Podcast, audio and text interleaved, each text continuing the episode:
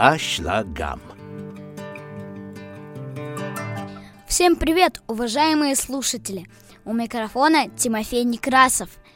Вот и настал тот момент, когда я самостоятельно выхожу на просторы подкастов. Встречайте мой личный проект по слогам детям. Здесь я буду рассказывать вам интересные вещи, которые знакомы в первую очередь детям. Но, как мне кажется, взрослым тоже будет любопытно послушать. В общем, подписывайтесь на этот подкаст на ваших любимых платформах. Папа обещал, что мои выпуски будут частыми. Вступление завершено. Теперь к теме выпуска.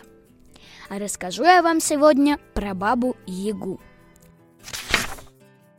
Словарь. Словарь тут будет коротким и несколько противоречащим. Удивительной истории, которую я расскажу вам дальше. Хотя... Наверное, в словаре будет треть, которая связана с историей. Заглянем в словарь Шанского. Там находим баба, старуха и яга злая.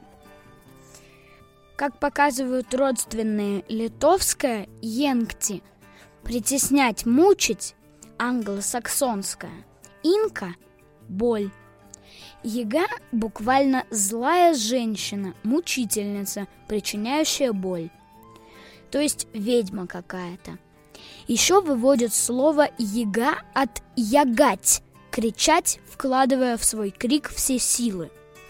Также ягать означало кричать в смысле брониться, ругаться. Выводят ягу из слова егая, имеющего два значения – злая и больная. Кстати, в некоторых славянских языках егая означает человек с больной ногой. Помните костяную ногу бабы Яги? Возможно, Баба Яга выбрала в себя какое-нибудь или даже все эти значения. Ладно, ныряем в историю. История. Существует масса версий, рассказывающих нам о происхождении Бабы Яги. Я постараюсь кратко их тут изложить и усреднить. Вот какие версии собрал для нас сайт alphachildren.ru. Давайте сначала ответим на вопрос, кто такая сказочная Баба Яга. Это старая злая ведьма, которая живет в глухом лесу, в избушке на курьих ножках, летает в ступе, погоняя ее пестом и заметая след метлой. Любит полакомиться человечиной, маленькими детьми и добрыми молодцами. Однако в некоторых сказках Баба Яга вовсе не злая. Она помогает добру молодцу, подарив ему что-то волшебное или указав путь к нему. Ну а теперь к версиям. По одной из них Баба Яга – это проводник в потусторонний мир, мир предков. Она и живет-то на границе миров, живых и мертвых, где-то в тридевятом царстве. А знаменитая избушка на курьих ножках как бы проходная в этот мир. Потому и нельзя в нее войти, пока она не повернется к лесу задом. Да и сама Баба Яга – оживший мертвец. В пользу этой гипотезы говорят такие детали. Во-первых, ее жилище – это избушка на курьих ножках. Почему именно на ножках? Да еще и на курьих. Полагают, что курьи – это видоизмененное со временем курные, то есть окуренные дымом. У древних славян был такой обычай захоронения умерших. На окуренные дымом столбах ставили избу смерти – в которую помещали прах умершего. Такой погребальный обряд существовал у древних славян в VI-IX веках. Возможно, избушка на курьих ножках указывает на другой обычай древних хоронить умерших в домовинах, специальных домиках, размещенных на высоких пнях. У таких пней корни выходят наружу и действительно чем-то похожи на куриные ноги – по другой версии, прототип Бабы Яги – это ведуньи, знахарки, которые лечили людей. Часто это были нелюдимые женщины, которые жили вдали от поселений в лесу. Многие ученые выводят слово «яга» от древнерусского слова «язя» – «яза», означающего «немощь», «болезнь» и постепенно вышедшего из употребления после XI века.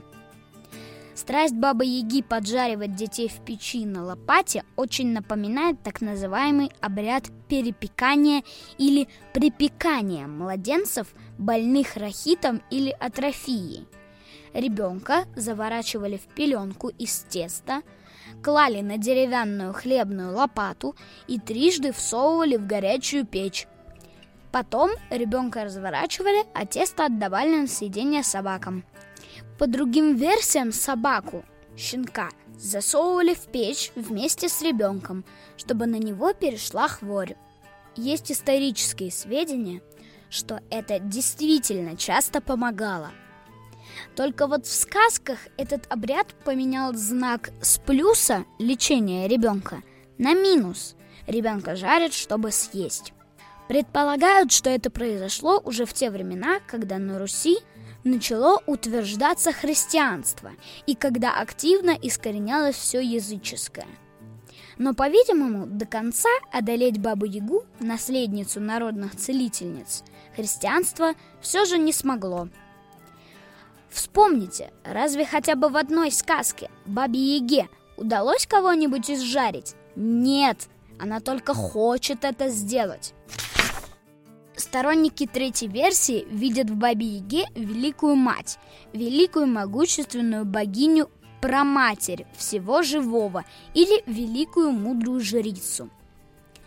Во времена охотничьих племен такая жрица, ведунья, распоряжалась важнейшим обрядом церемонии инициации юношей, то есть посвящение их в полноправные члены общины – этот обряд означал символическую смерть ребенка и рождение взрослого мужчины, посвященного в тайны племени, имеющего право вступать в брак.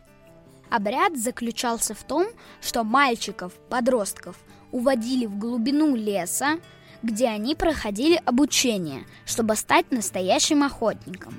Обряд инициации включал имитацию представления пожирания юноши чудовищем и последующего воскрешения. Нередко такой обряд мог сопровождаться и физическими истязаниями, поэтому обряды инициации боялись, особенно мальчики и их матери. Что делает сказочная Баба Яга? Она похищает детей и уносит их в лес, символ проведения обряда инициации. Жарит их, символически пожирает – а также дает полезные советы выжившим, то есть прошедшим испытания. По мере развития земледелия обряд инициации ушел в прошлое, но страх перед ним остался. Так образ ведуньи, проводившей важные обряды, трансформировался в образ косматой, страшной, кровожадной ведьмы, которая похищает детей и съедает их, совсем не символически. Этому помогло и христианство, которое, как я рассказывал выше, боролось с языческими верованиями и представляло языческих богов как демонов и ведьм. Это интересно. Давайте заглянем в славянскую мифологию. Там же все так интересно и сказочно. Итак, Доподлинно известно, что Баба Яга являлась дочерью самого Вия, владыки Серединного царства Нави, а также богини Макаш, старшей из трех богинь судьбы.